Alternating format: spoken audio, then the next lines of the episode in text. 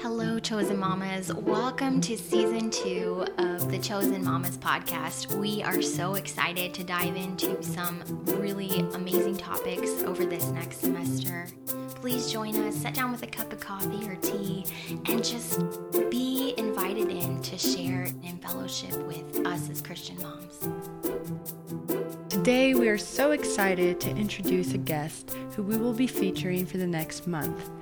Gracia Burnham and her husband Martin were missionaries over in the Philippines when taken hostage by militant terrorists and held captive for over a year. You can read more of her riveting story in the New York Times bestseller, In the Presence of My Enemies. Today, we talk about the impact that missions has had in Gracia's life, as well as how every single Christian can help bring the gospel to unreached people groups that still exist in the world today. This episode was recorded in my basement, and so you will be hearing some sounds of the place, including coos and cries from my kiddos. So if you think you're losing your mind and that your kids are making sounds that they're not, don't worry, it's mine. Without further ado, we hope you enjoy listening in on our talk with Gracia Burnham. Gracia, thank you so much for being here with us. It really is a privilege to have you here. Could you just give us a little bit of your background and your story mm. for people who may not know? Sure, thank you. I'm honored to be here. Um, my husband Martin and I have a unique story. Uh, we were missionaries in the Philippines, which isn't all that unique, but um, after our 17th year in the Philippines, we were just in the wrong place at the wrong time and were taken hostage by militant Muslims that live in that area of the Philippines. And they held us captive for a little over a year in the jungle, just running for our lives from the Philippine military, who, of course, were trying to rescue us. Mm. And um, so we, you know, witnessed the atrocities these guys committed as we just roamed around in the jungle for more than a year. And in our 17th gun battle, uh, more than a year later, my husband Martin was killed, but I was rescued and got to come home and tell my story. So I travel a lot now and tell my story, and I guess here we go again. Thank you so much for being mm. here. I'm honored. And Gracia, would you tell us a little bit about your background and heart for missions mm. and the connection that you had with the other missionary families, the relationships that your kids developed? Because it really did seem from reading your book and the presence of my enemies that it was just a very strong network Mm. Well, the missionary community is a tight knit community. Um, I grew up in a Christian home. My dad was a pastor, so I grew up um, learning about the Lord and was saved at an early age. I asked the Lord to be my Savior, and I understood all that at a very early age. And of course, we had missionaries in our home all the time. So I grew up knowing that there were certain people that are just sort of picked for, for special work and would go overseas. So that was always in the back of my mind, but it's not like I was headed that way. Mm-hmm. And then I met Martin Burnham, who grew up in the Philippines. His parents mm-hmm. were tribal missionaries with New Tribes Mission. Mm-hmm. We work with people out in the middle of nowhere um, in jungle areas. And so Martin grew up in that kind of a family and atmosphere, and uh, he saw the difference that the gospel makes in an unreached people group truly. And then when he graduated from high school came back and got a bible degree and um, a bunch of pilot experience. And we went back as a missionary pilot family. And our children were born in the philippines and uh, of course we loved our life there. And the kids grew up there um, homeschooling and um, just yeah our extended family was our new tribes mission family. It was other people who were doing the very same thing we were trying to reach tribal people with the gospel however that looked whatever their little job was. And we got to do that for 17 years. Yeah it was awesome. I think life on the mission field raising children overseas is the world's best kept secret.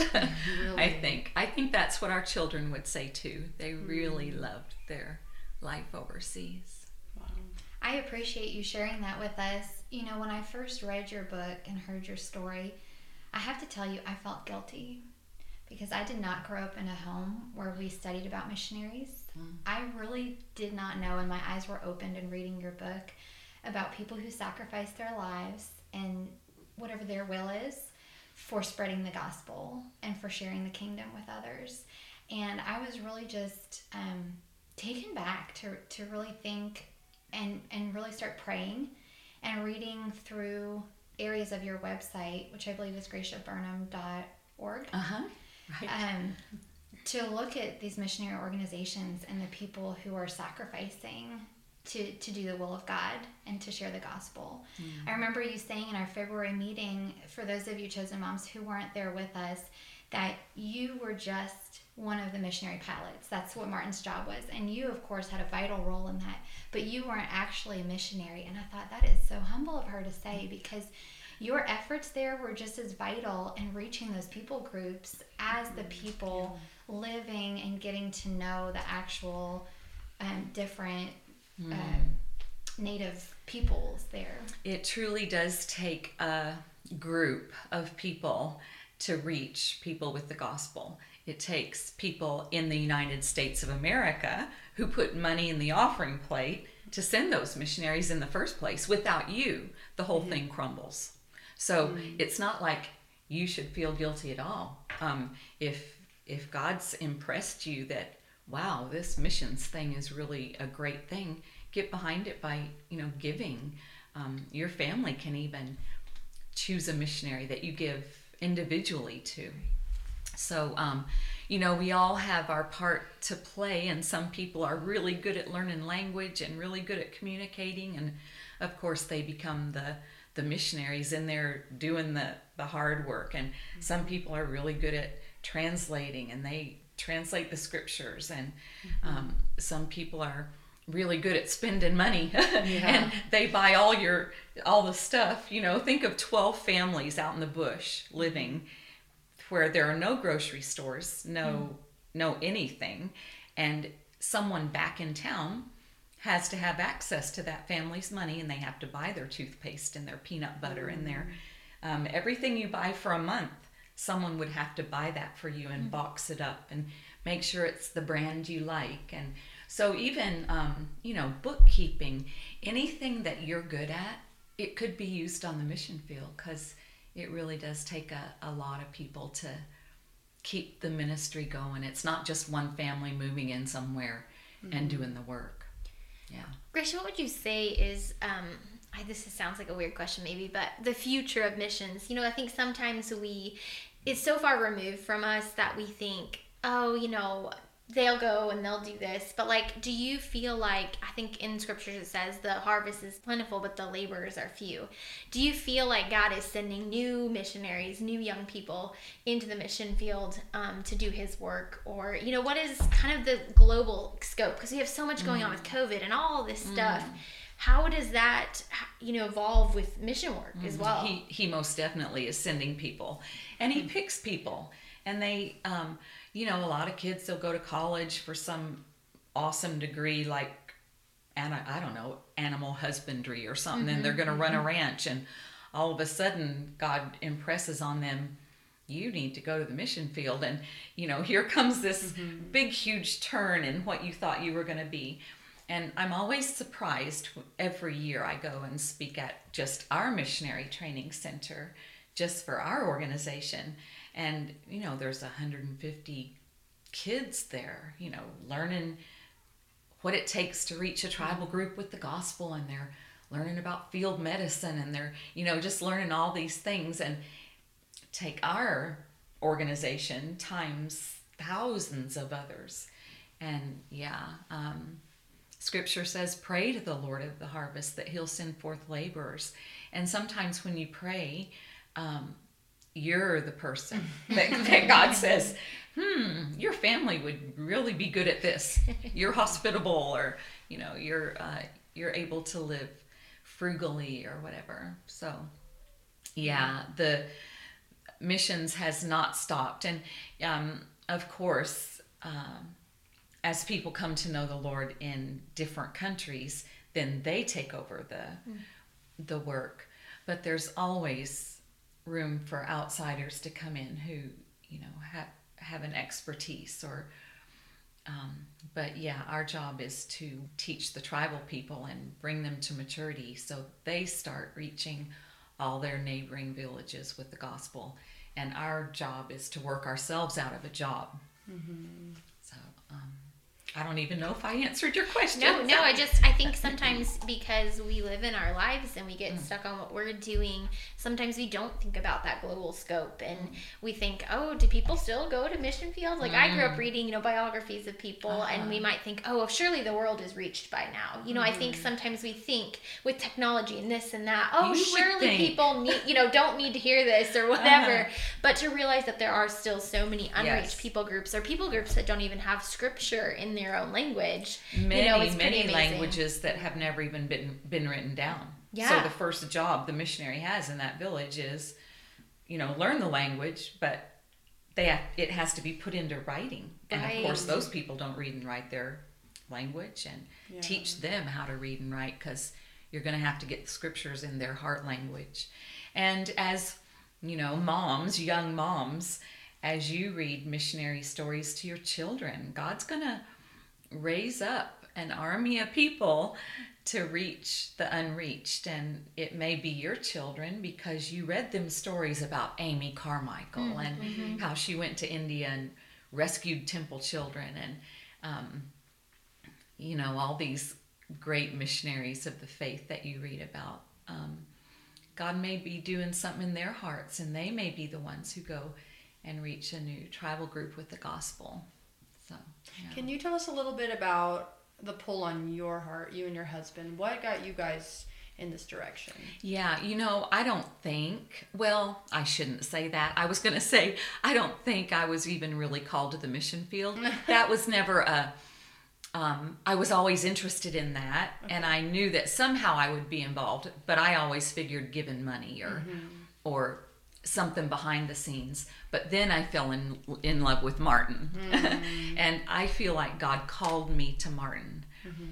and whatever Martin was going to do, that's what I wanted to help him do, yeah. to be his helpmeet, and that's not a very that's popular, not a popular opinion. You, you, you follow your own dreams, right? right? But but no, I think God calls us to be helpmeets for these men.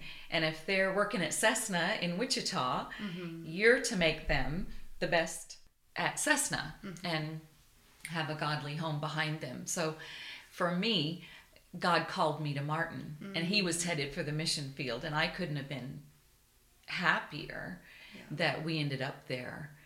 Because of that, did you was the thought of persecution or trouble like was that in your mind? Because i at least for me i've known some friends who have felt that specific call right on their lives but then they're always kind of thinking okay what's this going to cost? What's this going to cost? And maybe that was part of um, i have not read your books yet which is so sad even though i have them right here. Um, so maybe you talk about this but was it was it a surprise when this happened? I mean, how could it not be a surprise, you know? But but how prepared do you think you were as far as expecting trouble? I you guess? know, uh, we were really careful to avoid trouble. That was mm-hmm. part of our training. Yeah. Uh, to keep your ear to the ground and and make sure that you knew where the peace and order problems were and mm-hmm. be watching what the American embassy sent out as warnings for certain areas and travel advisories. We were very careful about that. Yeah. And, um, you know, Jesus said, in this world, you're going to have tribulation. And I don't know why I didn't think we were going to have tribulation. Because yeah. when it did happen to us, it was a shock. Yeah. You know, not hardly ever did I say, Lord, thank you so much that we have this opportunity to suffer for you. Mm-hmm. You know, to to join you in your suffering, the fellowship of his suffering. Maybe now, if it happened again, yeah. I would be thinking that way, but I sure wasn't thinking that way. I was thinking, oh, we are in big trouble yeah. and just trying to cope. And, um, but yeah. God teaches us our greatest lessons when we're at our lowest. And I think God brought me very low.